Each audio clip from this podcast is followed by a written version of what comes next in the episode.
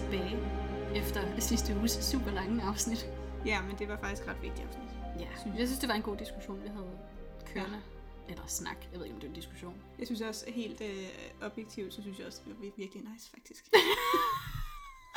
Så faktisk, vi er helt, helt vildt dygtige. Lige klapper os selv på skulderen lidt. Ja. Ej, men altså, og jeg kan godt advare dig ude derom, mm. at, øh, at vi gør jo det, at vi optager mange episoder, for mig er det mange episoder i træk, øhm, og jeg har fået ingen søvn i nat, så jeg kan godt se mig selv blive mere og mere overtræt mm. hen over de næste par episoder. Øhm, især, altså jeg stod op, og så har jeg sådan noget øh, tør shampoo, mm. det brugte jeg som deodorant. Sådan.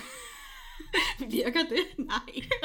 Nej, det var ikke med vilje. No. Det var fordi jeg var træt. Ah, okay, ja, så jeg klar. står derude på badeværelset og ja. skal skynde mig ud og sådan noget, og så nej, ja. helt slået. Ja. Så det kan være, det kommer til udtryk senere i det her okay. afsnit. Det ved jeg godt. Men øh, under andre omstændigheder, velkommen til Kvindekend din plads. I historien og i samfundet ja. og generelt. Ja. Og i den her uge, der har Ida en fed historie med til os. Håber jeg. Det håber jeg også, at jeg kan finde ud af at gøre den spændende. Altså, den er spændende. Du har taget en historie med. Jeg har taget en historie med, ja. Det er godt. Ja. Øhm, ja, og man kan jo sige, at det her med kvinden kender din plads, det er jo netop det her med, hvordan er der nogle kvinder, der har haft en eller anden exceptionel plads, eller har formået at skabe det for sig selv. Og det kan man sige, det er hende her. Ja, spændende. Bare, du skulle til at sige noget? Jeg vil også bare sige, at vi tog også bare, altså det er også bare for at highlighte kvindehistorier, som generelt oh, ja. er negligeret i vores undervisningsmaterialer, og, og generelt i vores kultur. Ja, jeg kunne se dig tage sådan en dyb indånding der. Ja, jeg skulle kvinde. lige til at sige noget, men, men det var ikke så vigtigt. Så nej, okay. Du kan bare fortsætte. Okay. Jeg skal lige rette mig, sorry. Du, du har... Okay, vent, så godt, go. Der ødelagde du faktisk lidt sådan min, uh, min flotte indkøring af hende her. Kunne du høre det? Altså ja, sådan, I'm so den sorry. Her skal vi tage den en gang til? Nej, nej, det er fint, det er fint. Ja, yeah. Without further ado, Ellen Marsvin. Det er det vildeste navn. Ja, altså, ja. Det... Jeg ved ikke, hvorfor der er nogen, der hedder Marsvin. Men hun hed Ellen Marsvin. Øhm, har du hørt om hende? Øh, ja, altså jeg har hørt hendes navn før, men jeg er ikke sikker på, at jeg kan huske, hvordan, hvordan hun, hun hænger sammen med alt andet. Altså for mig, der er Ellen Marsvin, hun er født i, øh, i femten tooghalvfjerds. Og for mig er hun bare en ny Mor Sibrit. Altså okay, det er helt crazy, cool. hvor meget hun minder om Mor Sibrit. Hun er så overhovedet ikke den samme alligevel, men, men det kommer vi ind på. Men, men der er så mange vanvittigt stærke paralleller, og de er jo inden for det samme århundrede.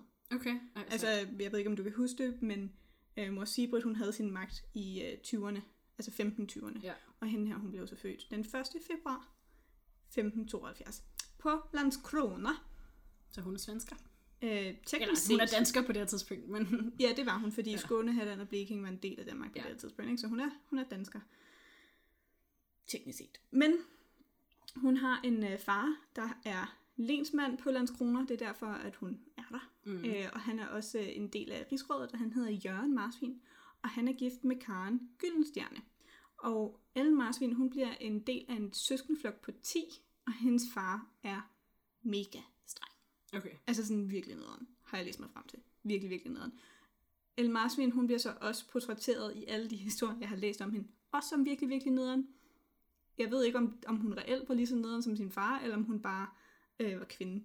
Men, men hendes far er enormt streng, og man kan sige, fair nok at være streng, men han var så streng, at han blev flyttet i femten otteoghalvfjerds fra Odensgårds len til Sølvitsborg, fordi der har været så mange klager over ham. Er det sådan? Så han er lensherre. Altså er de, er de steder tæt på hinanden? Altså jeg ved ikke, hvad Sølvitsborg er. Okay. Det er der nok nogen, der gør, men jeg gør ikke. Men jeg okay. ved bare, at, at han har haft et len, og der, har hans, der, der er så nogen, der har klædet så meget over ham, at han har været nødt til at blive forflyttet. Okay. Og så er han øh, virkelig, virkelig god til økonomi, men til gengæld er han også ret hensynsløs.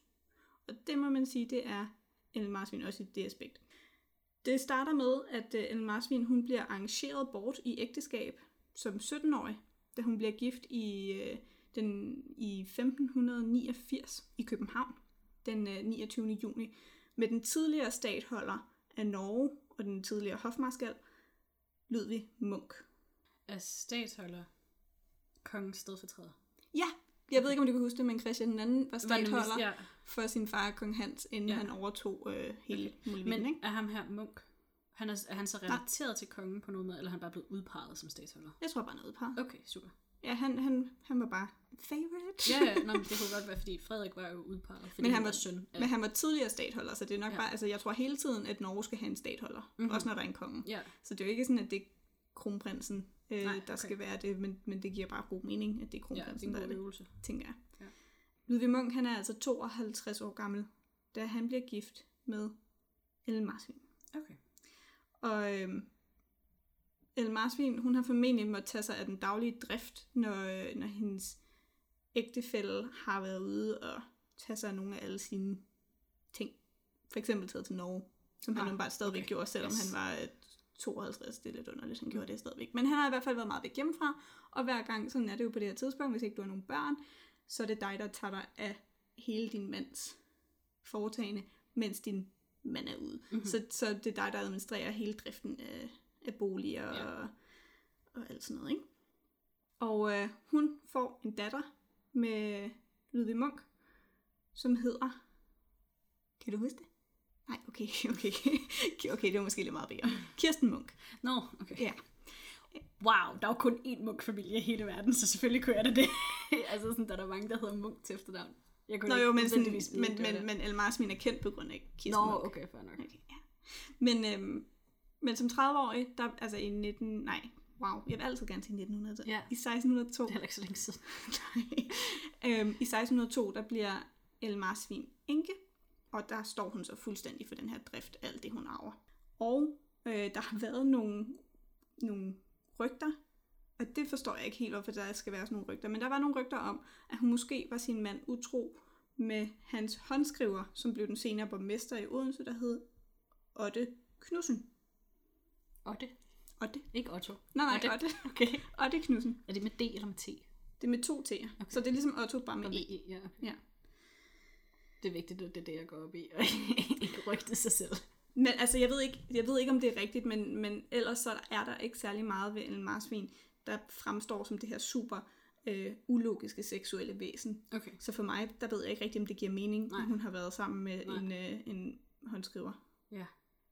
Altså, det er heller ikke. Altså, sådan, det kan også være, det bare underrygter, der er startet for. Og... Det tror jeg, det, det tror jeg, det er, men ja. altså, jeg ved det ikke. Nu bygger det på ja. stort set ingenting. Men hun får når lige at få den her datter, Kirsten Munk, den sjette juli i femten otteoghalvfems. Øh, og så dør manden jo så de der fire år senere, ikke? Okay. Altså ikke Otte Knudsen, men med hendes Ludvig mand. Ja. Ja. Ludvig mand. Ludvig mand. Ludvig Munk. Ja. Efter Ludvig Munk, der arvede hun, nu bliver det sjovt, øh, Lundegård, som er vist nok Sallinge herred, og Nørlund, som, som ligger i Nørreårs herred. Men det er fordi, der står H R D. punktum. H R D. punktum. Er det herregård? Ja, eller herred. Det kan også være herred, ja. Så Aars herred og Sallinge herred. Ja. Men jeg ved ikke, hvad et herred er. Er det ikke et område? Altså sådan omtalelse no, for et område? Et det vil give rigtig, rigtig god mening. Ja. Okay, men anyway. Hun arver altså Lundegård i Sallinge herred. Det er så sjovt, hvis det ikke hedder herred. Og det er bare noget, det lyder meget rigtigt. Ja, okay. Og Nørlund i Aars herred. Og så sælger hun så det her Aars herred Nørlund halløjsa, i seksten fjorten. Og hun har også formentlig efter Ludvig Munk overtaget Rens herred, Gældskov, som ligger i Sallinge herred, øhm, og som så muligvis blev tilskrevet Kirsten. Så den, måske har han overladet ikke det hele til okay. Ellen Marsvin, men til hans datter, ikke? Har han så ikke, altså han har, har han ikke nogen mandlige familiemedlemmer, som skulle have overtaget det her, siden hun får lov til bare at arve? Mit bud er nej. Okay. Fordi men altså, normalt så ville det jo gå til det næste mandlige familiemedlem, ikke? Altså om det så var en fætter eller et eller andet. Men jeg tænker, at du, altså, der er rigtig, rigtig mange kvinder på det her tidspunkt i England. Min referencerang i Danmark er ret okay. dårlig. Ja. Øhm, der arver efter deres mænd. Okay. Øhm, så det, det kunne også godt være det, men, men jeg tror ikke umiddelbart, han havde nogen sønner. Nej, okay. Fordi jeg tror, For jeg har aldrig det, hørt det om Kirsten Munk havde en halvbror. Nej, men det kan også godt være det senere historie, når man så går tilbage til. Men der er i hvert fald, altså nogen, specielt sådan nogle adelsfamilier, så går man jo ud og finder den nærmeste fætter, fordi det er så ham, der skal overtage godset eller sådan. Men ja, måske, men ellers så tænker jeg også, at det har noget at gøre med titler. Nå, det kan altså fordi du arver ja. titlen ja. Øh, direkte fra din far. Ja. Og hvis der er noget, der følger med den titel, det kan fx okay. være nogle af de her gårde, ja. Eller, ja. eller slotte, eller et eller andet, ja. så ryger de jo ligesom med. Okay. Øh, men jeg tror egentlig, at ejendommen... Men han har ikke haft nogen titel som sådan, altså udover hans statsholder, men han har ikke haft nogen sådan adelig titel. Nej, så altså, han var hofmarskal, men, ja. men det, er jo, altså, det er ikke noget, der går i arv. Nej. Det er noget, der bliver udpeget ja. til. Okay. Øhm, så, giver det, så giver det mere mening op i mit hoved, at hun har, bare har arvet eller overtaget hans ejendom. Men det vil altså sige, at hun har, har på det her tidspunkt fire ejendomme. Mm. Det er ret meget. Yeah. Og hun står alene for landbrugsdriften på det hele, og hun har en ret god sans for forretning. Ja. Okay. Fem år senere, der gifter hun sig igen. Den her gang, der er det et, et ægteskab, hun selv arrangerer. Og det er lidt interessant, fordi det er nok heller ikke gjort af kærlighed, det her. Det er meget sådan kalkuleret, ja, den måde, hun gifter sig selv videre på. Ja. Så igen, det viser lidt, at hun har det her øh, over, altså sådan forretningsoverblik. Ja. Hun bliver gift med Knud Rud. Og Knud Rud, han var lensmand på øh, Odense Gårds len, og søn af et, et rigsrådsmedlem. Og det var lidt sjovt, fordi Odense Gårds len var jo faktisk den len, hvor hendes far var blevet sådan sparket væk fra. Okay. Det var lidt sjovt. Ja, så hun får det sådan på. Tilbage på en eller anden. Ja, hun bliver i hvert fald gift, øh, gift altså, med ham, ikke? Jo, så men det kommer ligesom tilbage i hendes familie, eller hvad man skal sige, altså under hendes. Ja, sådan, ja. ja, det kan godt være, det er det, måske. Ja. Men altså, hun var ikke særlig gammel, da hendes far blev, jeg tror, hun var seks år, eller sådan noget, så jeg tror ikke, at hun har gjort det for følelser for Nå, den nej, der nej, gamle fædrene går. Nej, nej, overhovedet ikke. Det var mere for den der sådan full circle. Nå ja, ting. Ja det er lidt full circle. Ja. Øhm, hun bliver gift anden gang, og det gør hun den ellevte januar i seksten hundrede og syv. Og det gør hun i Odense. Okay. Men i seksten elleve, der dør Knud Rud, og øh, Ellen Marsvin er på det her tidspunkt øh, niogtredive år. Kan det passe? Ja, det kunne godt passe, for jeg har allerede regnet det igennem en gang, og jeg var sådan virkelig, ja. Efter øh, Knuds død, der kaster hun så sådan fuldt ud ind i det her øh, godsdrift og godsopkøb og, og byggeri. Øh, og det har givet hende et image af at være en ret hård forretningskvinde. Mm-hmm. Og hun lever i en tid, nu skal jeg prøve at se, om jeg kan forklare det, fordi det er lidt øh, avanceret, men hun lever i en tid, hvor der er rigtig, rigtig mange, der låner penge til at opkøbe ejendomme. Og når de så låner de her penge, som, at jeg ved ikke, hvad der er, der foregår. Jeg tror, det er renten, der er sådan helt af det, som om man optager kviklån. Der er sindssygt mange, der går for lidt mm. på det her med at optage lån. Jeg tror, det hedder kautionsforretninger eller et eller andet. Okay. Ja, så, så hun er i hvert fald i en tid, hvor der lige pludselig så sker der sådan det her med, at der er meget få hænder, hvor alle ejendomme sidder på, ja. Og resten er bare gået fuldstændig fallit. Okay. Og der klarer hun sig faktisk ret godt. Efter Knuds død, der overtager hun Rødbjerggård, som ligger i Lolland Sønder, Lolland Sønder havde. Mm-hmm. Og det er faktisk lidt sjovt, fordi jeg tror ikke, at hun overtager det for sig selv. Jeg tror, at Knud har givet det til Kirsten. Okay. Det er lidt underligt at give det til sin steddatter. Ja, yeah. Det kan være, at jeg har haft et tæt forhold. Ja, altså Kirsten nåede jo ikke at blive så gammel. Hvornår var det, Kirsten Munk var født? Det var seksten hundrede... Nej, det var femten otteoghalvtreds, så hun har været ni år, da hun døde. femten otteoghalvfems? Ja, nej, ja. sytten, femten otteoghalvfems, ja. Ja. Ja, så hun har været de der, hvad? ni år. Ja. Det, ja, det kan jo selvfølgelig godt være, at han lige, lige er blevet en lille yngling. Og så i femten hundrede...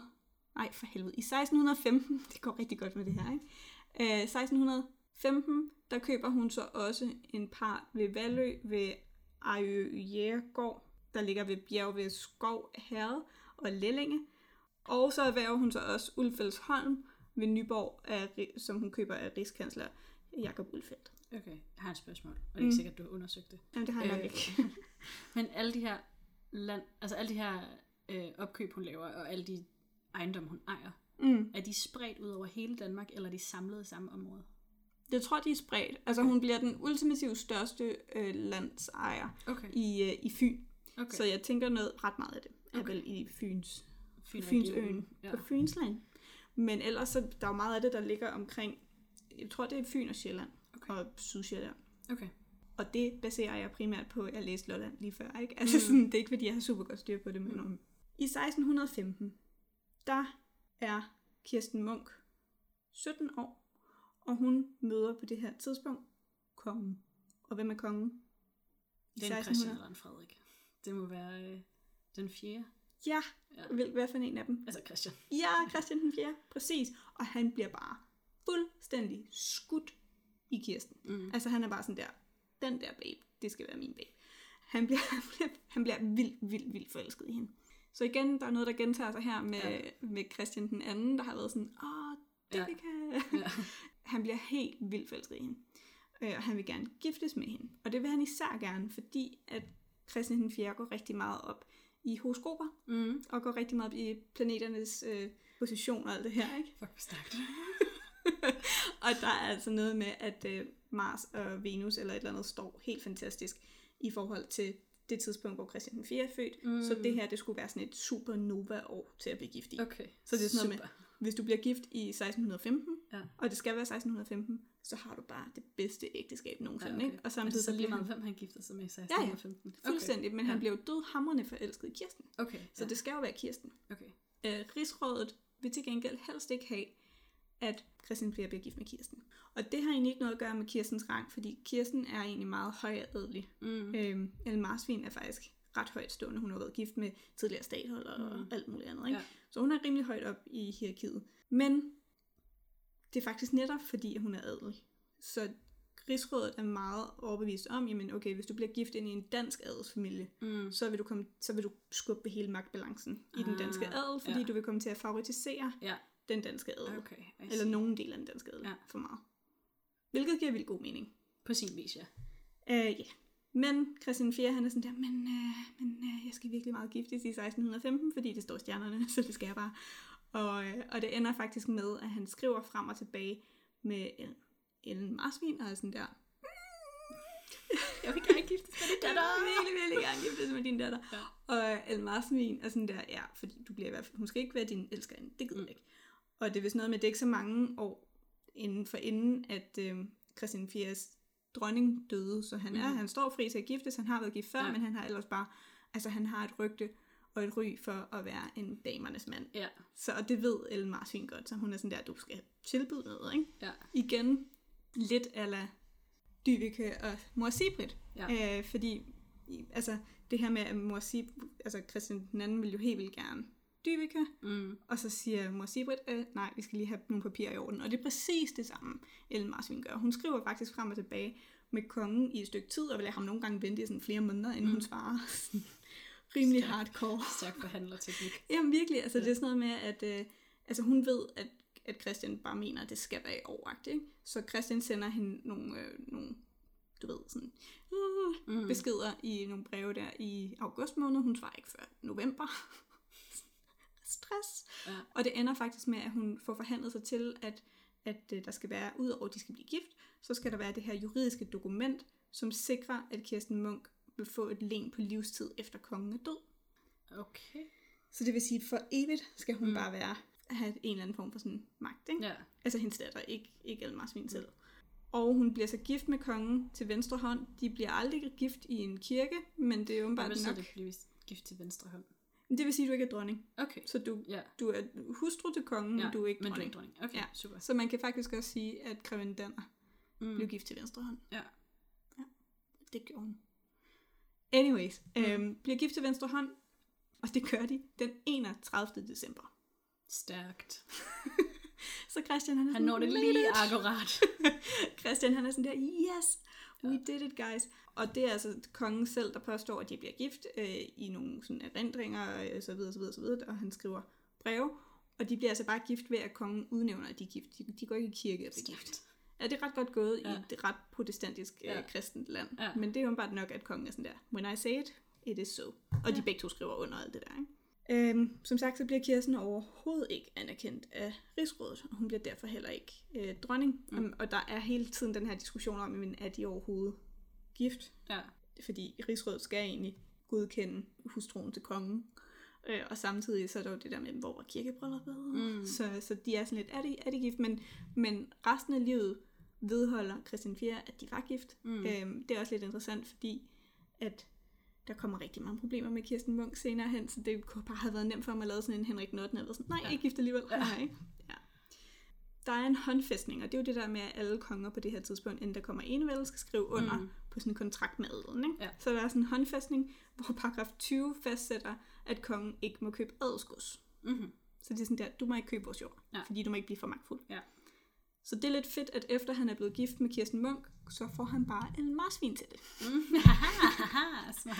Ja, han har nemlig opdaget, at hun er ret god til det her med forretning. Ja. Øh, så det hun gør nu, det er, at hun begynder at opkøbe endnu flere gods med penge, hun har lånt fra kongen. Mm. Og der er så nogle af de her gods, for eksempel et gods, ved, der hedder Boller, ved Vejle, og et, der hedder Rosenvold ved Randers, som hun køber, og hun, de skal så tilfælde hendes datter. Ja. Så det er jo teknisk set ikke kronen, nu mm. hvor hun er gift til venstre hånd. Ja. Det er også lidt smart, ikke? Øhm, det er smart. Men de bliver så i praksis administreret af Ellen Marsvin. Ja. Så selvom at kongen på en eller anden måde har en aktie i det her, så er det faktisk Ellen Marsvin, der, der ejer mere og mere. Mm.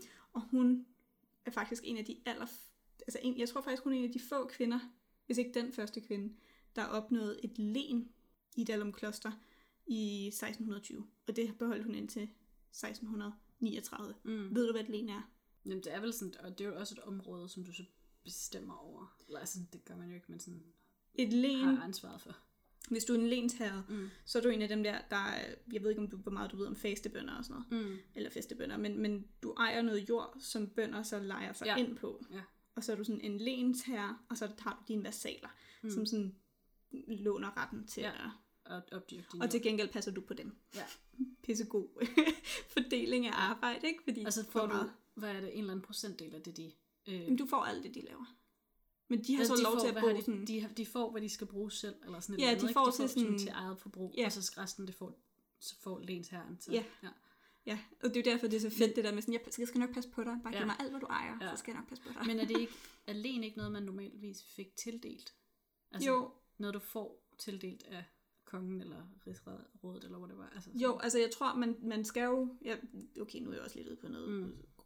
altså sådan, hvad hedder sådan noget, glidebane, ikke? Ja. Men jeg er ret sikker på, at len øh, hænger meget, meget løsligt sammen med adelen. Ja. Altså det er næsten kun af adels mænd, ja. Der kan have det her, og derfor er det ret utroligt, at Ellen Marsvin får mulighed for at få et len. Ja. Og som der står her, hun opnåede et len. Mm. Så det er helt sikkert noget, hun har fået sådan ja. Tilskrevet. Ikke? Eller så har hun selvfølgelig bare købt så meget af det, at sådan, til nej, sidst altså, var det helt nej, jeg tror, jeg tror, du har ret i, at det er noget, det er man, noget man får tildelt. Ja. Altså man får tildelt retten til ja. At være lensmand eller lenskvinde. Det, altså, det giver jo så på sin vis også meget god mening, når hun har været i lommen på kongen, at hun har fået retten til at være lensmand.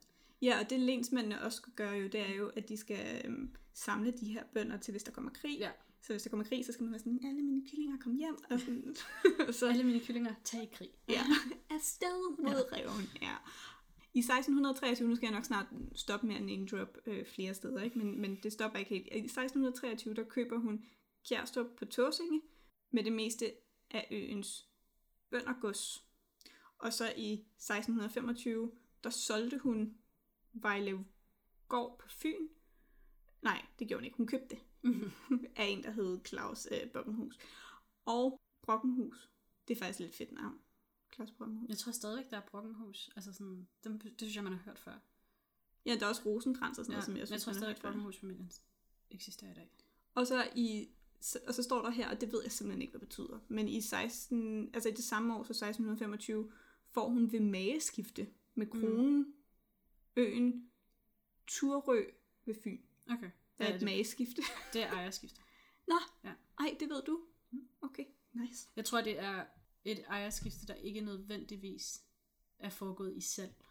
Mm. Men jeg er lidt i tvivl. Men det er i hvert fald ej, altså, det er mere eller mindre bare et ejerskifte.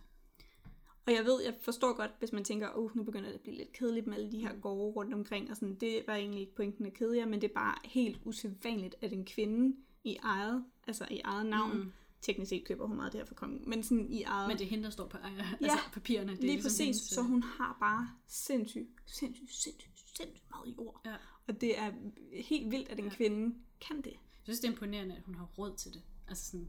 Ja, det er jo så fordi, hun låner penge med kongen. Jo, jo, men også, men også alle dem, hun når at købe, inden hun kommer i lommen på kongen. Ja, men hun har, hun har jo solgt en af dem, og de fleste af dem har hun arvet. Så hun har bare været rigtig god til at blive mm. gift med nogle gamle mænd. Og så jo, jo. De men det er jo også, jeg synes også, det er imponerende i sig selv, at hun har kunnet holde dem kørende. Altså ja. Økonomisk har kunnet holde dem kørende, og de ja. Ikke altså, er gået i sænk. Og det er jo derfor, hun er blevet kendt som den her virkelig øh, stærke forretningskvinde med mm. økonomisk sans. Og igen, ja. Det minder så meget om Mor Sibrit, der ja. Bare er sådan der, I got this med ja. Økonomi. Ikke? Jeg vil bare lige sige, at i seksten femogtyve, en almindelig adelig godsejer mm. i gennemsnit ejer seks hundrede tønder land. Mm-hmm. Hun ejede syv tusind seks hundrede tønder land. Okay, sindssygt. Det er sådan helt hjernedødt. Det er helt vildt hjernedødt, hvor, hvor godt hun har placeret sig ja. Selv her. Ikke?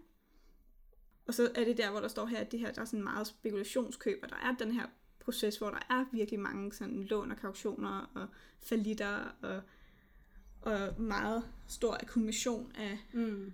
af ejendom. Ja. Øh, og det er bare sindssygt stærkt af hende, at hun har formået at manøvrere i det her system. Ja. At hun har formået ikke at være en af dem, der går ned på det, men faktisk at være en af dem, der tjener styrtende på det. Ja. Ja, det er lidt sejt. Hun havde også et rigtig godt forhold til kongen. Øh, bare personligt, bare de to. Mm. Igen, det minder lidt meget om øh, Mor Sibrit og Christian den anden. Ja. Hun opdrog samtlige af kongens børn. Eller ikke okay. kongens børn, det er ikke rigtigt, fordi kongen havde sindssygt mange børn. Jeg tror, han havde enogtyve børn, så ja. Det er ikke rigtigt. Samtlige af kongen og Kirsten Munks børn. Ja, det giver også bedre mening. Så er det ligesom sådan et familiært bånd, der tager bare lige kronprinsen. Nej, ja. Det kan man ikke. Men alle mine kyllinger kom hjem. Ja, det tør vi ikke. Og det er nemlig faktisk, det er faktisk lidt øh, poetisk, at de siger, det tør vi ikke i den der ramse, fordi øh, Kirsten Munk børn skulle efter sine ikke have været super glade for Ellen Marsvin, fordi mm. hun var for streng. Ja, hun ville øhm, sin far. Ja, lige præcis. Ja. Ifølge de her kilder, jeg har læst, jeg ved ikke, hvad deres belæg er. Nej. Så jeg ved ikke, om hun reelt bare var streng, eller om hun bare var mere mandlig ja. i, i gåseøjne, fordi hun havde den her forretningssans, og havde mm. den her sådan, øh, sådan, hvad hedder, sådan syn ud mod verden, i stedet ja. for ind mod familien. Ikke? Fordi hun har jo formået at forhandle det rimelig godt for Kirsten Munk. Mm. Kirsten Munk er ikke nødvendigvis sindssygt forelsket i kongen. Måske har hun endda sagt sådan, behøver jeg at blive gift med ham? Og hvor Ellen Marsvin ja. bare var sådan, øh, ja tak. Det skal du bare, og det skal ja. du lige nu. Og det er nogle år, hvor jeg tror måske faktisk, altså hvis man igen, Kirsten Munk bliver beskrevet som et meget følelsesvæsen, mm. altså sådan en meget følelsespåvirket væsen, som er meget, meget påvirket af, at hun ikke har særlig meget kærlighed fra moren, altså Ellen Marsvin, mm. og derved søger kærlighed meget aktivt fra mænd, altså ja. særligt Christian den fjerde jo i starten, ikke? Ja. Jeg ved ikke, om det er rigtigt. Det, ja, det ved jeg ikke, om det er. Men på elleve år, der fik Kirsten Munk og Christian den fjerde tolv børn. Okay. Så hun har været konstant gravid. gravid. Ja. Og det er jo ligesom noget, der vidner lidt om, at de har været meget, eller i hvert fald Christian den fjerde har været meget glad for Kirsten Munk. Ja. Og jeg tror altså også bare, man skal huske på, at Christian den fjerde er den mand i Danmark, der har allermest magt. Han mm. er meget, meget karismatisk menneske. Og han er i sin storhedstid på det her tidspunkt, ja. hvor han gifter sig med Kirsten Munk. Så jeg kan simpelthen ikke forestille mig, at Kirsten Munk har været sådan, skal jeg giftes med den der? Altså sådan, jeg tror virkelig, hun har været sådan lidt, wow, ja. starstruck lige i starten. Øh, og så tror jeg, men derfor kan det... han jo godt have været forfærdeligt menneske alligevel. Nå, men det tror jeg faktisk ikke, han var. Jeg tror, mm. han var meget kærlig, mm. øhm, og han var meget inter... altså, interesseret i sin kone, okay, ja. og var meget glad for hende. Altså, jeg, jeg tror også noget af det, som er nemt at forelske sig i ved et andet menneske, er, når de er meget forelskede i en selv. Ja. Altså sådan den der måde, de ser på dig på. Mm. Så i starten, der tror jeg egentlig, de har haft et okay godt ægteskab. Ja. Og i hvert fald, så tager Kirsten Munk med Christian den fjerde overalt, og sådan, når han tager rundt i landet, og så lidt ud i krig og sådan noget, så tager hun lidt med, og sådan, jeg vil bare gerne være tæt på dig. Jeg vil bare gerne være tæt på dig. Ja. Øhm, og det, det har jeg bare svært ved at se for mig, hvis, de havde det, hvis hun havde det dårligt med ham. Ja. Så tror jeg, hun godt ja. kunne have fundet på en undskyldning men til, hun, hvorfor hun ikke skulle med ud. Ja, men hun kunne jo også godt have været... Altså, de kunne jo godt have haft et godt forhold, uden at hun reelt set har været forelsket i ham. Ja. Yeah. Altså, det kunne også godt være, at de bare havde et godt venskab, eller et godt partnerskab. Ja. Yeah. Altså, hun altså, kunne stadigvæk godt have været uden specielt mange romantiske følelser, selvom han måske har haft dem. Ja, yeah. men jeg tænker bare, hun... Altså, det kan sagtens være det mm. rigtige, men jeg tænker bare, hun er teenager. Jeg tænker mm. bare, at det, hun har fået et rygte for senere hen, mm. der har været meget følelsesstyret. Yeah. Altså, så jeg tror, at jeg tror, hun ville have svært ved at acceptere at være sammen med en mand, hun bare... Okay. Altså, ja. hun ikke er forældre i. Og det kommer jeg også lidt ind på lidt senere. Der er altså mange af de her graviditeter. Der er faktisk kun to af dem, der dør. Okay. Så på den måde, så, så er men det faktisk... Men hun fuldbyrder alle... Altså, hun bærer ligesom alle graviditeterne ja. til fødsel. Ja. ja, og så er der sådan nogle af dem, der er dødfødte. Okay. To af dem, ikke? To af dem er dødfødte. Ja, og hvilket er en rigtig god rate. Det må man sige. Men det vil sige, at Ellen Marsvin har altså de her ni børn mm. i, i sin varetægt. Det er ja. rigtig mange børn. Så en kvinde, der åbenbart ikke var en særlig god mor. Nej, men hun var selvfølgelig også ni søskende, så på den måde, så må hun jo være vant til... til mange. Til og så fik hun kun én datter selv, ikke? Ja, det, det, det havde jeg også lige nu, men hendes ægteskaber er jo så heller ikke så lange. Åh. Oh. Dør, altså, de, men de dør jo hele tiden, skal jeg til. Altså, hun bliver gift som sytten-årig, og hun ja. bliver enke for sidste gang som niogtredive-årig. Ja. Så hun, og hun har kun været ikke gift i fem år. Mm. Så jeg tænker, hun har været gift længe, men jeg tror, ja. måske nogle af de her mænd ikke har været så meget sammen med hende. Mm. Øhm, ja, så det er også, at hun ikke har fået mm. børn, så er det ja. meget, og de har været meget ældre. Ja, de var også ude at rejse, eller den ene af dem var ude ja, at rejse præcis. meget, jo. Så han har ikke været hjemme. Øh, og som sagt, meget ældre, og så skal man jo huske på, sådan, når jeg siger meget ældre, så er det sådan halvtredserne. Mm. Det er gammelt øh, på det her tidspunkt. Ja. Altså det er måske det, der svarer til halvfjerdserne i dag, eller sådan mm. Det er ikke sådan uhyggeligt gammelt, men Du begynder at være derhenne i tresserne, halvfjerdserne. Ja. Anyways, i seksten femogtyve til seksten niogtyve, der er Danmark med i tredive-årskrigen. Og det går super dårligt. Det er en eller anden krig, der bliver kæmpet nede i Tyskland, som er det et land på det tidspunkt? Hvornår de var med den? seksten femogtyve til seksten niogtyve. Okay, så vi er ikke med i tredive år. Nej, nej, ja. nej, nej, nej, fordi det går så dårligt, mm. at kongen er sådan der, I retreat.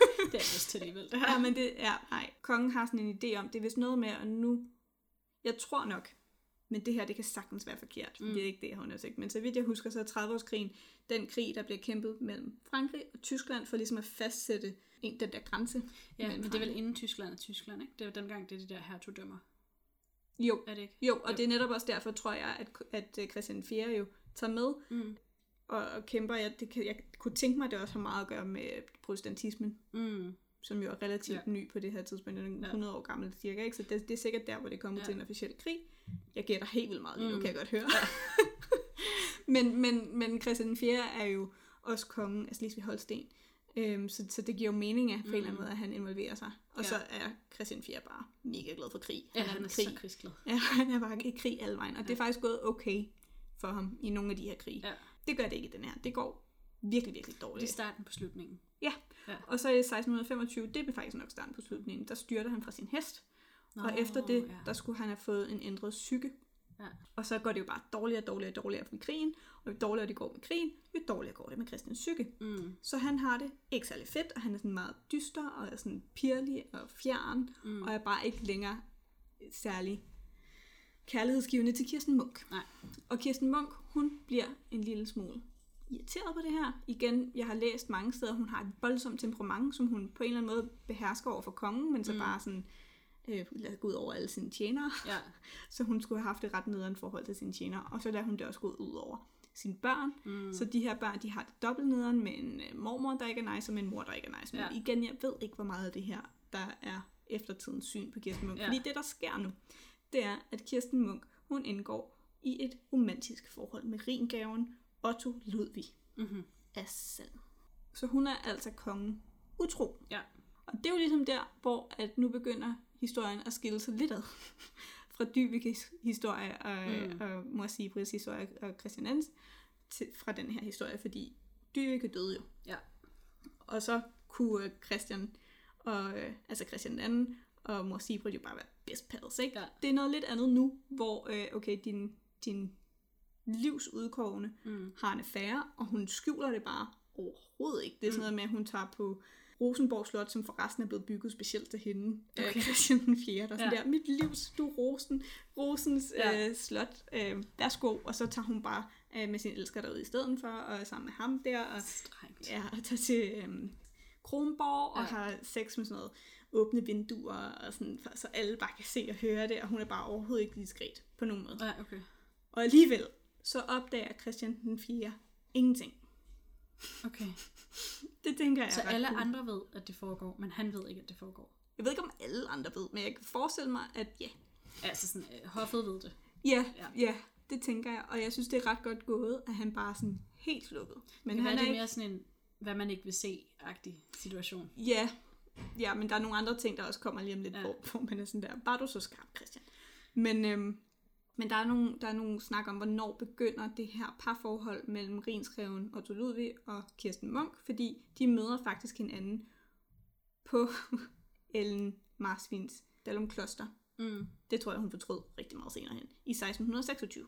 Okay. Og man er ret sikker på, at forholdet først rigtig gik i gang seksuelt i seksten otteogtyve. Okay. Man er ikke helt sikker. Det er nok heller ikke, fordi de har skrevet ned deres dagbøger. I dag havde jeg sex med. Nej. For første gang. Ja. Nej. Og så er det... Altså, så det der sker, det er, at der er vist også noget med, at Kirsten Munk, hun mister en af de her dødfødte børn. De der dødfødte børn, det var nogle af de sidste børn, hun fik. Okay. Og jeg skulle lige se, om jeg havde en oversigt over, hvornår de der børn var født. Så i seksten otteogtyve, jeg er ret sikker på, at øh, det er der, hvor at en af Kirstens øh, børn dør. Mm. Og den måde, hun reagerer på, det er ved, at der er sådan en begravelse selvfølgelig. Øh, hun går faktisk fra den her begravelse med Otto Ludwig øh, væk fra den okay. her begravelse sådan ja. offentligt, hvor folk ja. er sådan, det er lidt nederen, at du gør det. Ja. Øhm, er, er kongen også til stede ved begravelsen? Ja. Okay. Men igen, han fatter ikke noget mistanke. Det er fedt, ikke? Åh, oh, øhm, han sidder så Mortens aften, og det er følge Christian selv. Ja. Han sidder Mortens aften, øh, det er den tiende november, til dem, der ikke lige ved det, mm. seksten otteogtyve, sammen med Kirsten, og Kirsten, hun er sådan lidt mut, mm. og Christian er sådan der, hvorfor er det mut?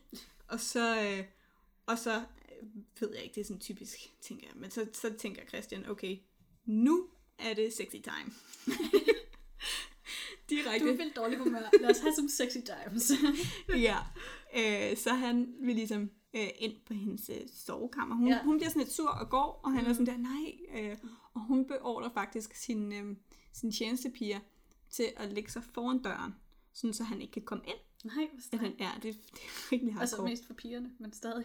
Og, og det er faktisk sidste gang, altså det er den første gang, hun lukker døren permanent for Christian den fjerde. Okay. Og det har han noteret ned. Og han har ikke ja. kun noteret det ned, han har også lavet en stenstøtte, øh, som, som står i Hillerød ved Frederiksborg okay. Slot, hvor han, har lavet, hvor han har lavet sådan en sten, ja. hvor der er øh, årstallet for det her skæbnesvangre år, hvor, hvor det her... han ikke måtte have sex på sin kone længere. Ja, præcis. Okay. Æ, og den er formet ligesom den sten, som, som Jesus Kristus skulle have siddet på, da han blev pisket af Pontius Pilatus. Så han sammenligner så selv med Kristus til sexliv med Jesus Kristus lidelser. Fuldstændig. Okay. Han ser sig selv som den nye Kristus. Altså han ser sig selv ja. som, som... Og det, at hans kone ikke vil have sex med ham, er lige så slemt, som det er pisket ja. af Pontius Pilatus. Præcis, det er hans lidelser. Sådan. Det er hans ja. lidelser. Han bliver nu, han ser nu sig selv som den, som den lidende Kristus. Ja. Så det er en del af hans martyrium, mm. at han skal, han skal gå igennem de her lidelser i sit eget hoved, ja. så ja. han forstår det godt, at der er en kosmisk mening med det. Men han er bare sådan der, åh, oh, jeg har det hårdt. Mm, øhm, ja, det er godt nok synd for mig. Ja, og han rejser den her, det her mindesmærke allerede dagen efter det her er sket. Så det går ret hurtigt med at få sat det her mindesmærke op, ikke? Altså dagen efter, han ved godt, jeg kommer ikke tilbage i det soveværelse. Det må han jo have tænkt, ja. fordi ellers er det ret vildt at være ja. sådan der, okay, den ene gang men, jeg blev afvist. Men det kan selvfølgelig også være, at det ikke er allerførste gang, han er blevet afvist. Altså det kan godt være, at det har været en periode, hvor han har tænkt, Der, der sker et eller andet her, og hun vil ikke have mig mere. Og så altså det ikke sådan, følge ham selv, jo. Nå, nej, altså hvor han ikke har skrevet det ned, men hvor det stadigvæk er sådan... Nej, men han skrev det ned i nogle erindringer. Ja. Så jeg tror ikke, jeg tror nej, ikke okay. det er sådan, han selv opfatter nej, okay. det. Nej, okay. Så det, det var bare, bare den meget der... sådan fra den ene dag til den anden. Ja, for ham har det ja. været sådan, ja. ikke? Altså, og det er overhovedet ikke for mm. Kirsten, men nej. for ham har det været sådan, bum. Ja. Nu har vi taget lidt en detur fra Ellen Marsvin, jeg kan godt ja. mærke det, men vi begynder at komme tilbage. Fordi det Kirsten øh, Munk gør her, det er, at hun så afskeder hele sit tjenesteskab. Okay. Rimelig nederen, efter hun lige har bedt mig om at sove foran, foran døren ja. og sådan, ikke? Men det gør hun måske, og formentlig fordi, at hun ikke vil have nogen vidner til det forhold, hun har mm. til ja. Otto Ludwig. Ja. Og en af de her tjenestepiger hedder Vibeke Kruse. Mm-hmm. Og Ellen Marsvin, hun har bare her meget fanget, at uh, Vibeke Kruse må være lige præcis kongens type. Så hun ansætter meget, meget hurtigt Vibeke, Vibeke Kruse og sådan, kom ja. her, kom ja. her. Til sådan at være, altså sådan så kongen kan få øjnene op for hende, eller for at kongen ikke skal få fat i hende? Nej, for, for at føre dem sammen. Okay, fordi ja. det hun så gør, det er, at hun jo har, stadigvæk har et okay forhold til kongen, og mm. hun inviterer kongen hjem. Ja. Og så er hun sådan, hej Christian. Ja. Fordi hun hører jo godt, hvad hendes datter har gang i, ja. og det kan jo sabotere sindssygt meget for hende. Mm. Så det hun gør, det er, hun er sådan, Christian, have you met Vibeke? Ja. Hey homie. Jeg synes, du skal mødes med Vibeke. Ja. Og der sker faktisk det, at Vibeke og Christian er, er et par resten af livet. Okay. Ja. Så hun har været en rimelig god matchmaker. Ja. Og Vibeke, Vibeke har måske bare været sådan, måske meget smartere i forhold til kongen. Ja, hun får ja. to børn med kongen. Ja. Øh, men er jo altid kun elskerinde, ikke? Ja. Men, men, altså, men der blev det, stadig der... taget hånd om, om hende. Altså, hun blev ligesom forsørget. Ja, det må man sige. Så... Ja, ikke resten af livet. Det kommer Nå, okay. til. Den fjerde... af Christians liv, så. Ja. Ja. Den fjerde maj seksten niogtyve på Ellen Marsvins gård i Kærstrup. Mm. Altså, hun fører Christian og Vibeke Kruse sammen. Ja. Og det gør hun jo, øh, fordi hun virkelig håber på, at, at hun kan bevare den gode tillid og gode relation til kongen gennem Vibeke Kruse. Vibeke Kruse er ikke særlig glad for øh, Kirsten Munk. Mm. Nej, okay. Surprise! Altså sådan, det lød ikke som om, hun havde været mega nice over for sine Nej. tjenester, ja. tjenestepiger. Og, og derudover så er det jo den revelerende ja. kvinde, ikke? Altså sådan, ja. Og der er ikke nogen tvivl om, at Kirsten Munk er Christian den fjerdes helt store kærlighed, så det må også være mm. lidt nederen at være nummer ja, to. Når altid være næstbedst. Ja. ja. Og så udvikler Christian sådan nærmest et helt psykotisk forhold til, til Kirsten Munk senere i livet, og det mm. tænker jeg også må være lidt nederen at ja. være kærester med. Ja. Så det, jeg ved ikke helt, hvor godt det fungerer, men det var et godt forsøg af Ellen Marsvin, ja. synes jeg. Så sker der det, og det er også her, hvor man begynder at tvivle lidt på, hvor, hvor skarp i hovedet Christian den fjerde egentlig var. Mm. Fordi det, der sker, det er, at øh, Kirsten Munk, hun føder en datter, der hedder Datter Elisabeth den første september i seksten niogtyve. Okay. Og tror Christian, at det er hans datter? Ja, kongen okay. han accepterer datteren og lader hende døbe, og man mm. kan se i den måde, han arrangerer den her dåb på, at han øh, altså, reelt virkelig tror på, det er hans datter. Mm-hmm. Og så ikke så lang tid efter dåben, så er det som om, at det går op for ham, at den første september ligger længere væk end ni måneder. Fra der, hvor det sidste havde sex. Fra den tiende november, hvor hun lukkede sit ja. soveværelseskammer for ham for evigt. Ikke? Ja. Så det er ligesom der, hvor han er sådan, wait a minute. There's an issue here with Simath. Jeg tror faktisk, Christian den fjerde har været relativt skarp, men jeg synes mm. bare, det altså, er lidt komisk, at han bare sådan der... Ja. Men jeg tror, ja. det kan også igen, det kan jo sagtens være det der selektivt. Altså, at han, han bare har valgt ikke at se det. Og så er ligesom overbevist sig selv om, at det ikke sker. Ja, eller så har han bare været... Ja. Eller så har han været så forelsket, at han håbede, at det bare eller, var noget, han... Eller også har han bare ikke tænkt over det. Jeg ved ikke, hvad han laver. Altså, han ja. har jo fået et slag mod hovedet, ja. og han har rigtig meget andet at tænke på. Jeg ved simpelthen ikke, hvordan mm. den lige er glippet for ham der i starten. Det er et rigtig godt spørgsmål. Men det er også cirka her, at det går op for ham. Og måske har hun en affære med nogen. Ups. Nemlig da, da det går op for ham. Okay, ja, der til Elisabeth kunne måske ikke være min, så må ja. hun jo være en andens. Ja. Og det er først her, at det virkelig går op for ham, at Kirsten Munk har en affære. Ja. Og efter at han finder ud af, at hun har en affære, så tror jeg ikke, det er særlig svært for ham at finde ud af med hvem. Mm. Fordi hun har ikke været særlig diskret omkring det. Mm. Der til Elisabeth... Men var det, det så været to år efter, at hun reelt er begyndt den der affære? Ja. Eller sådan, i... Og måske endda mere, ikke? Fordi ja. det kan godt være, at der er gået længere tid. Det her, jeg har kunne finde frem til, mm. det er, at hun formentlig udviklede det her seksuelle forhold øh, til lenskreven, eller renskreven mm. i seksten otteogtyve, men ja. det kan være, at det allerede startede i seksten seksogtyve, ja. hvor de mødte hinanden. Men de i hvert fald mødte hinanden i seksogtyve, og det, ja. det her, det har været niogtyve, ikke? Nej, tredive. tredive, ja. Så det er virkelig mange år, du bare... Ja. Altså, og det sker jo på hans egen slotte, det er jo ikke mm. fordi, at de laver sådan en øh, livlægen... Nej, øh, nej. Øh, altså, det er ikke, hem, det er ikke det sådan ikke ude super meget en, hemmelighed. Det er ikke ude i sådan en... Øh, en jægerhytte nej. i Birkerød eller sådan. Altså, det er jo det er på slottet. Det er lige der. Det er på, det er på hans slotte, ikke? Ja. Altså sådan, ven, vågne op. Ja. Øh, så Thea Elisabeth, hun, øh, hun bor til at starte med, ligesom alle andre, hos Ellen Marsvin. Mm. Og når jeg siger alle andre, så er det jo alle de andre børn, ikke? Ja. Ikke alle andre. Øh, bor sammen med hende, og Ellen Marsvin er faktisk øh, kæmper en rigtig, rigtig hård kamp for, da det ligesom går op for kongen. Øh, den der pige kan ikke være mig, så ja. kæmper hun en rigtig hård kamp for, at øh, jo, den der pige kan sagtens være dig, Christian. Det kan hun godt. øhm, jo jo, biologi, det er sådan lidt... nu skal du høre. øh, der til Elisabeth øh, bliver, bliver kaldt af kongen som den kasserede frøken. Mm-hmm. Så han gider han ikke, og han sender hende direkte videre til, til, til Tyskland, og vil bare gerne have hende væk, og sender hende ned i sådan et... Øh, sådan... Jeg ved ikke, om det er kloster, hun bliver sendt ned på, men hun bliver sendt ned med henblik på at blive nonne okay, senere. Så er det nok højst sandsynligt et eller andet kloster. Lovise-sted eller sådan noget. Ja. Altså, så hun, hun, går, hun bor på et børnehjem ja. for ja. religiøs. Men det var jo, altså mange børnehjem i quotationstegn var jo klostre, eller... Ja. Altså, det var jo kirken, der tog sig af forældreløse børn, hvis ja. ikke de bare boede på gaden.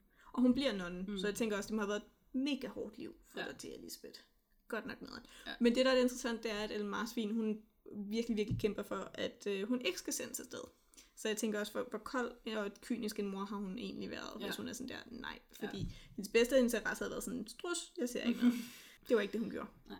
Og det er også her, hvor at kongen officielt giver op i seksten tredive, fordi han lader sig skille øh, fra Kirsten Munk i seksten tredive. Okay.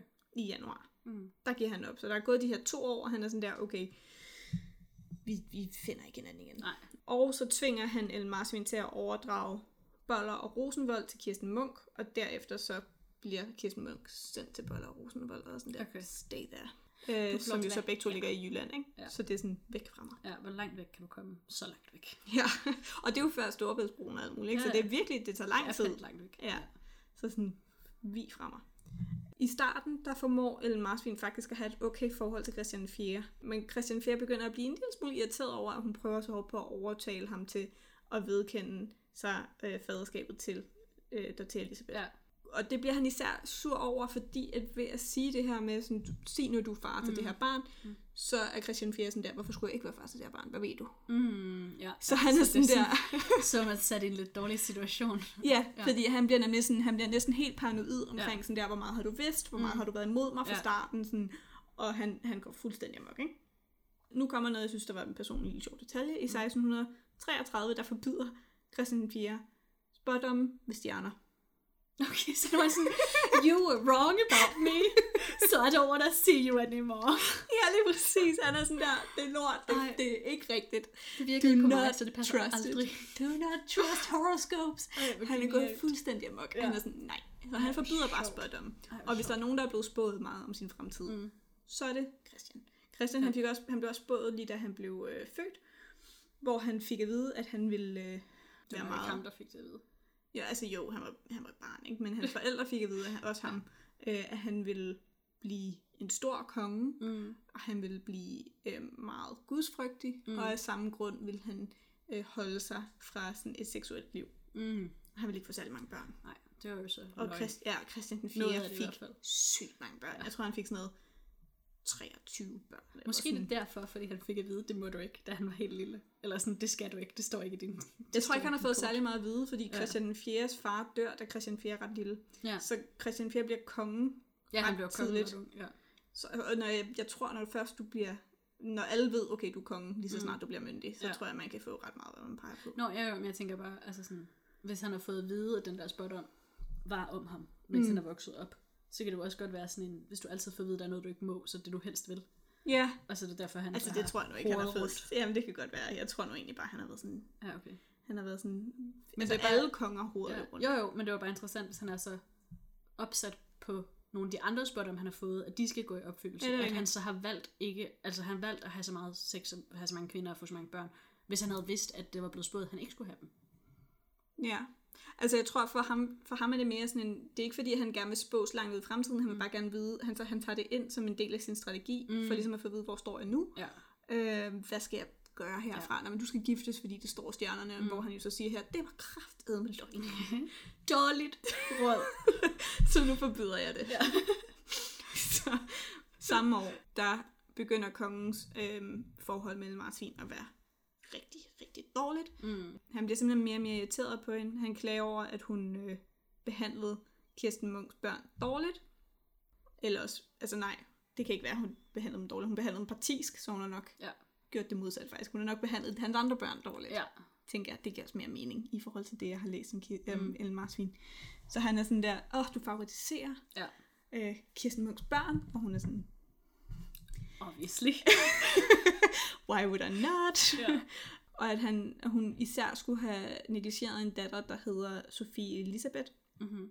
som jeg går ud fra, at Christian den fjerde fik med sin første kone. Ellers så giver det heller ikke. Ja, det kan også være. Der er mange, mm. mange, faktisk rigtig mange kvinder, han kunne have fået et barn med. Ja.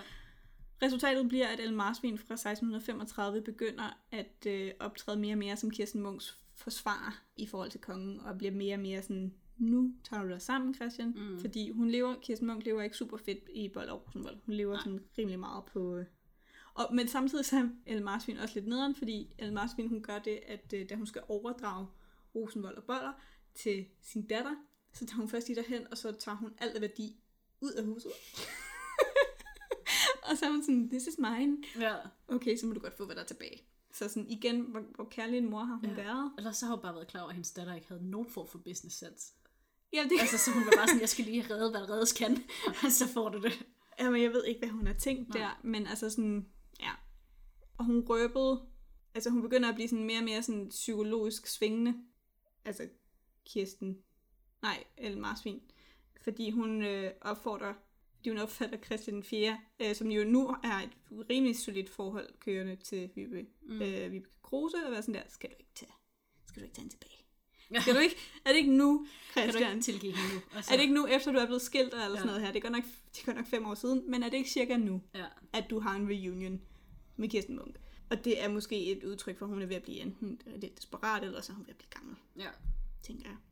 seksten seksogtredive, der øh, gav hun udtryk over for hoffet for, at øh, Datter Elisabeth lignede kongen, mm. sindssygt meget, derfor må hun jo være kongens datter. Og det bliver øh, Christian den fjerde igen super pissed over, ja. Og sådan der, what do you know? Ja. Og hun er sådan, jeg ved ikke noget. Hvad snakker du? Jeg ved kun, at det er din datter. Ja, jeg, jeg siger bare, hold det op, hvor hun ligner dig, hva'? Um, han krævede, at Ellen Marsvin skulle lægge ed på, at hun intet vidste om uh, Kirsten Munks forseelse. Mm. Det, det, det vil hun ikke svæve på. Nej, okay. Så jeg ved heller ikke helt, hvad hendes strategi er på ja. Det her tidspunkt. Ja. Og det er så her, at han tager Datter Elisabeth fra hende officielt. Og hun mister i seksten niogtredive sit len. Okay. Altså i Dalum Kloster. Ja. Så det var ligesom der, hvor det peakede for... eller havde peaket for mm. Ellen Marsvin. Og så samtidig så bliver spænding, der, der kommer bare større og større spændinger politisk, fordi der begynder at være mænd omkring de her børn, som, som Kirsten Munk havde fået med Christian den fjerde. Der er nogle af de her børn, som bliver gift øh, ret favorabelt. Øh, de bliver gift rigtig, rigtig godt. For eksempel mm. Leonora Christine, der bliver gift med Corfitz Ulfeldt, som på det tidspunkt var et godt match. Okay, ja. Han var jo ikke landsforræder til at starte med. Nej, øhm, først senere.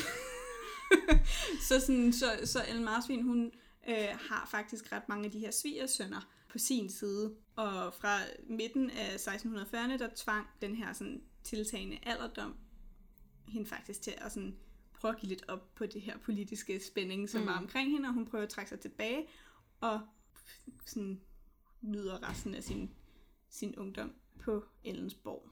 Mhm. Og igen, også meget typisk for, for kvinder, jeg ved ikke lige, hvad der sker. Det er lidt det samme som Margaret Beaufort, der går mok med kristendommen. Så til sidst så er hun sådan der, I am Christian now, og så hun sådan går all in på kristendommen, og, øhm, og i seksten toogtredive, der får hun sådan en pragt øh, udgave af Bibelen, så hun er sådan, åh, oh, der er kun er det, trykt tredive af dem. Men er det, det er før, at Christian efter... han vil have, at hun skal sværge, at hun ikke vidste noget? Er det før, at hun begynder at blive sådan super kristen? Jeg tror, det er... Altså, det her, det er jo, det er jo seksten toogtredive, hvor ja. Hun begynder at blive rigtig kristen. Ja, men er det ikke først, det er først senere i trediverne, at hun skal sværge over for Christian, at hun ikke var... At hun ikke vidste noget om, om affæren. Altså, det er jo i seksten treogtredive, det begynder at gå dårligere og dårligere mellem, ja. Så jo. Ja. Øhm, men, men det er jo efter, at hendes datter, hun er gået fra at være svigermor til kongen. Jo, jo. Nå, men det var mere... Øhm, Det er mere om, om grunden til, at hun ikke... Altså, hvis han ville have hende til at sværge på Bibelen, for eksempel. Om det er, fordi hun er blevet ekstra kristen, at hun er sådan, det kan jeg ikke, fordi at du kan ikke leve for Gud. Ja, eller også, eller også, så tror jeg, hun... Altså, det kan sagtens være. Ja. Jeg tror måske mere på, at hun siger, at ved at sværge på, at jeg ikke kendte til mm. altså, ja. Det her affæren, forhold, ja. Så anerkender jeg også, at det findes. Nå, ja, det er selvfølgelig rigtigt. Så jeg tror mere, hun er sådan der... Nej, jeg vil ikke svæve på, at det ikke findes, fordi så går jeg ind på en præmis, der slet ikke er rigtig. Ja. Altså, det kan jeg ikke. Ja. Og øh, i seksten niogtredive til seksten fyrre, der opfører hun faktisk en kirke, som stadigvæk eksisterer på okay. Thurø. Christian den fjerde, han øh, bruger de sidste år af sit liv fra nu af øh, på bare at gå amok mod øh, Kirsten Munk, mm. og skriver bare det ene anklageskrift mod hende efter det andet. Så det er sådan noget med ud til offentligheden om, hvor nederen en kone hun har været overfor. Ja. Og hun bliver bare ved med at være sådan, nej. Øh, og han prøver at forhøre hende flere gange. Også offentligt, hvor hun er sådan, nej, okay, jeg havde en flirt ja. Med Rengreven. Jeg synes, du overdriver lidt nu, Christian. Og han kunne altså heller ikke få moren til ligesom at indrømme noget som helst. Holder den der affære op? Ja. Det er det, hun bliver skilt fra mm. ham? Eller sådan omkring det tidspunkt? Oh, jeg kan ikke huske hvilket år, men det er relativt kort tid derefter, at øh, han bliver sendt i hæren. Renskriven? Ja. Ah. Sådan, væk. Og han dør et slag. Også en måde at komme af med problemet på. Ja. Så han bliver, han, bliver, han bliver sendt i hæren og dør. Ja. Okay. Øh, så, så problem solved. Ja. Det slutter selvfølgelig en affære ret brat. Ja. Og generelt så er noget af det, der sådan, næsten helt sådan psykotisk for Christian øh, går ham på, det er det her med, at han var i krig for landet, mm. mens og havde det her virkelig hårde periode i sit liv, mens at Kirsten Munk bare har haft hygget sig bag hans ryg, ikke? Altså sådan, how dare she? How dare she have fun, when I'm not? Ej, okay, det er så seksuelt for ja, hende, ikke? Jeg ved øhm, hun, han har flere gange troet med en retssag, men det, det skete så ikke. Mm. Men han blev ved med at prøve at få hende til at sådan underskrive nogle dokumenter, og hun ja. Var sådan, nej Christian, lad mig nu være, Christian. På sit dødsleje i seksten otteogfyrre, altså Christian, mm. fjerdes dødsleje i seksten otteogfyrre, der tilkalder han hende fra Rosenvold, eller Boller. Jeg tror, det var Boller. Mm-hmm. og han lægger sig ind på, på Rosenborg Slot for at dø, og det er også lidt sjovt det der med Rosenborg, hvor det slot, han havde bygget til hende. Mm. Så han, hun er sådan lidt en obsession for ham. Ja, hun var jo også en stor kærlighed. Ja, så. Men det, nu begynder det at blive stalker. Ja. Men han er sådan der, please come to me, I'm dying, ja. Og hun er sådan der, fint nok, jeg kommer. Jeg kommer og siger farvel. Ja, hun, hun, øh, hun tager afsted, men hun når ikke at komme frem, inden han dør. Okay. Ja. To måneder efter han dør, der dør Vibeke Kruse. Okay. Ja. Det er også interessant. Ja. Ja. Og hun, øh, det første, der sker, da Christian den fjerde dør, da hun bliver smidt på porten. Okay. Ja, okay. Af, um, af især de her svigersønner til okay. Ellen ah, ja. Marsvin. Det må jo så være det er Kirsten Munks svigersønner, ikke? Ja. Der har holdt rigtig, rigtig meget med Kirsten Munk. Altså ja. Der. Mm. Øhm, ja. Så... Øhm, stakkels pige. Ja, så hun bliver ligesom jaget ud af Rosenborg, det er også lidt nederen, øh, og dør så og får bare den mest beskedne begravelse nogensinde, ikke? Mm. Samtidig... Hun havde jo heller ikke noget i eget navn, altså... Hun kom jo ikke noget sted fra, hun er ikke noget familie, der ligesom... Øh... Nej, det er rigtigt nok. Altså, jeg har ikke dykket så meget ned i hendes familiehistorie. Nå, nej, men altså, hvis hun er tjenestepige ansat, sådan, så er det jo ikke, fordi hun har haft sindssygt meget til at starte med. Så hvis, hun ikke, hvis der ikke er nogen andre, der vil finansiere det, så kan det jo ikke blive ret meget mere end beskedent. Ja, jamen, det er rigtigt nok. Men man kan sige, at Kirsten Munk, da hun dør, mm. der bliver hun bare begravet mega nice øh, i seksten otteoghalvtreds, og det ja. Gør hun, fordi på det her tidspunkt, hun begynder at involvere sig, det der sker efter, at Christian den fjerde dør, der hun begynder at involvere sig mere og mere i politik, faktisk, øh, og begynder at gå lidt op i det her svigersøn-parti med Corfitz Ulfeldt, mm. som jo på en eller anden måde gerne vil lave et kup ja. Mod Danmark, og gøre Danmark øh, svensk. Mm. Og det lykkedes sådan nogenlunde lige i starten, indtil det så bare overhovedet ikke lykkes længere for Corfitz Ulfeldt. Men, men, men jeg kan godt forstå, at Kirsten Munk har en interesse her, fordi for det første er det hendes børn, der mm. begynder at blive sindssygt magtfulde ja. øh, under det her øh, sådan svenskervenlige regime. Mm. Så det giver meget god mening. På den anden side, så kan jeg også godt forstå, at hun er bare pissetræt af Danmark nu, ikke? Altså mm. hun er bare... Først så fik hun ikke andet lort for hele adelen over at have giftet sig med kongen. Ja. Og bagefter så får hun ikke andet lort for kongen for at have haft sex med en rinsgreve. Den er hun måske lidt selv udenom, den sidste der. Men altså fair, derfor må man jo godt være sur. Jeg tror i hvert fald, hun har været sådan der, jeg skylder ikke Danmark noget. Nej. Så hun, hun var sådan der, I'm supporting you, mm. Corfitz Ulfeldt og min yndlingsdatter Leonora. Mm. Det ved jeg ikke, om hun var yndlingsdatteren. Men det vil sige, at hun støttede også øh, kong... Karl den tiende, må det være, som var kongen af Sverige på det her tidspunkt, mm. som ligesom besatte Danmark. Så da hun døde, så blev hun bare, så blev hun bare begravet med sådan en kæmpe pomp og pragt, og bare sådan, sådan. Ja. Ja. Og Vibeke Kruse får bare sådan, ingen, ingen snakker ja. Om det, begravelse. Ja, men de har jo så også blevet to meget forskellige steder, sådan rent statusmæssigt. Helt vildt. Så det afspejler sig måske meget godt i deres begravelse. Ja, men altså, og så kan man sige bare, at de er så forskellige alligevel, fordi jeg kan faktisk ikke huske, jeg burde slutte op. Det gør jeg lige. Slutte op. En anden ting er, at Ellen Marsvin dør i seksten niogfyrre, så hun dør året efter Christian dør. Er det før Kirsten Munk dør? Ja, det, okay, er, ja, okay. Det er ni år inden Kirsten Munk dør, okay. Men samtidig så får hun også en ret god begravelse, mm. så vidt jeg kunne læse mig frem til. Hun har også sindssygt mange penge, jo. Ja, men også fordi, jeg tror ikke, at der var nogen, der havde noget mod hende. Oh, altså som sådan. Nej. Øhm, Der var, ikke sådan, der var ikke så meget der. Så. Nej, hun har jo også bare været, altså hun har ikke været ansigtet på nogle af skandalerne. Hun har jo bare været med, med baggrunden som familiemedlem, ikke? Det er rigtigt. Ja. Ja, men man kan sige, det ville være naturligt nok, hvis hun blev koblet meget på Kirsten Munk. Ja. Men hun fik altså en fin begravelse, mm. som jeg ved, at jeg har skrevet noget ned om, men jeg ved ikke, hvor det står henne. Er det ikke fedt? Hvad skete der så med al hendes jord og hendes besiddelser, da hun dør? Bliver de bare fordelt mellem hendes børnebørn? Jeg tænker, at de vel i første omgang går til øh, Kirsten Munk. Ja. Som jeg overlever ni år efter, ja. Hun ja. Dør. Og hendes hus og rest stopper, mm. øh, da Christian dør. Ja, okay. Så skal hun ikke længere bare bo på Boller og Rosenvold. Okay. Så det tænker jeg sker. Okay. Ja. Men, men derudover, så er det jo svært at sige, fordi rigtig mange af de her børn jo er involveret i den her, det her statskup, mm. som ikke går godt hele ja. Vejen igennem. Og så tror jeg rigtig meget landet bliver konfiskeret. Men igen, okay. Det er... Get back. Mm. Hvad var det, jeg sagde, jeg ville slå op? Jeg tror, det var noget med Vibeke. Nå ja, det er rigtigt. Det er rigtigt. For at finde ud af, hvor forskellige de var. Nej, jeg tror, det jeg ville finde ud af, det var, om hun blev gift. Jeg tror kun, hun var elskerinde. Ja. Men på det tidspunkt...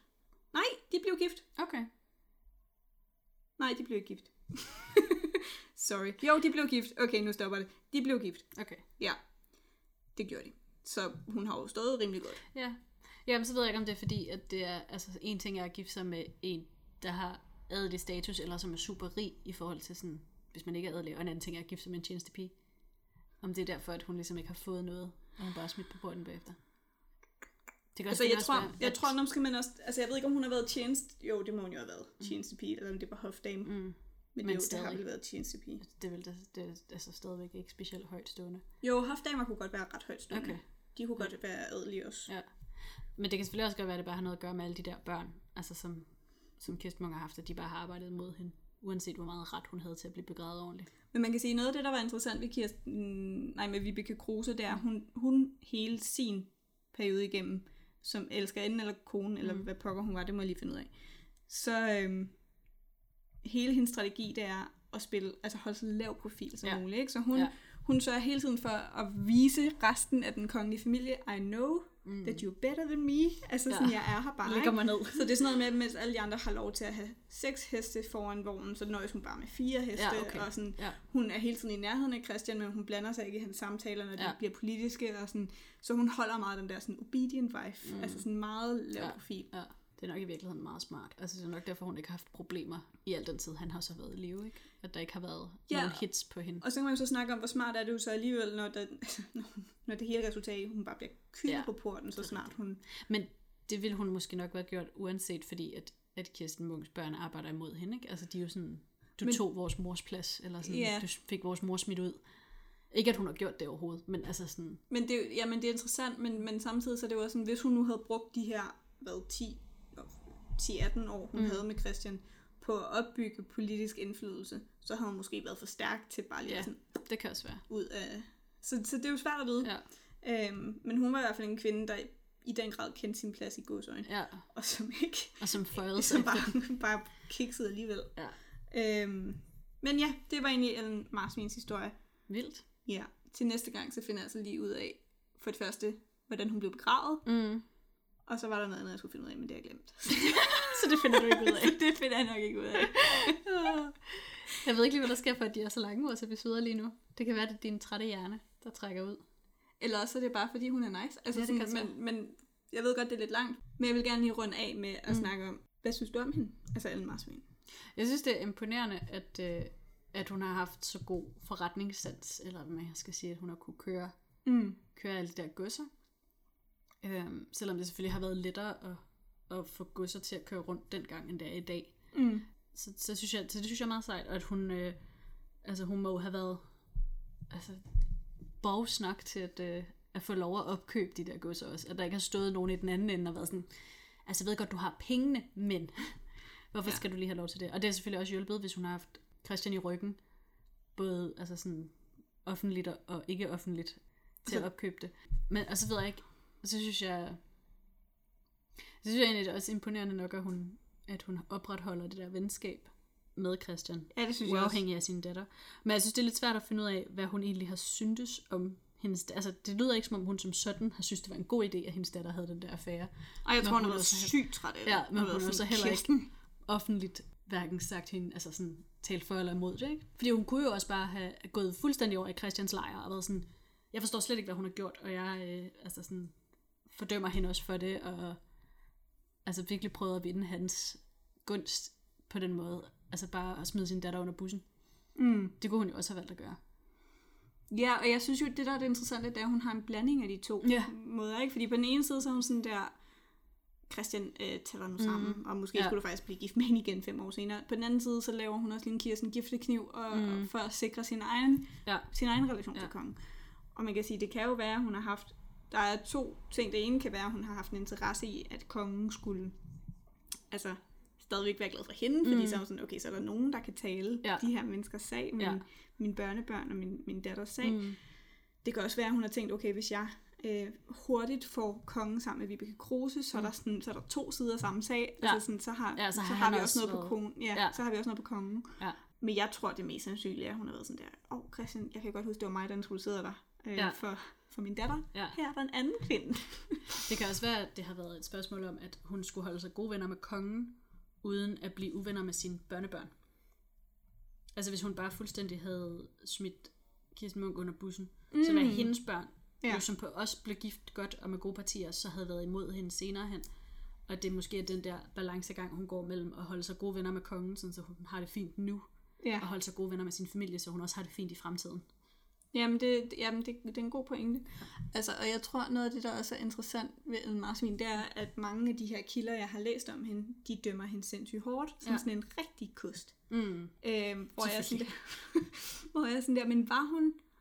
Altså, jeg er helt med på, at hun måske ikke har været den mest i den tid sådan kvindeideal og mm. moderlig på den måde, men, men hun har jo helt klart kæmpet for sin datter. Ja.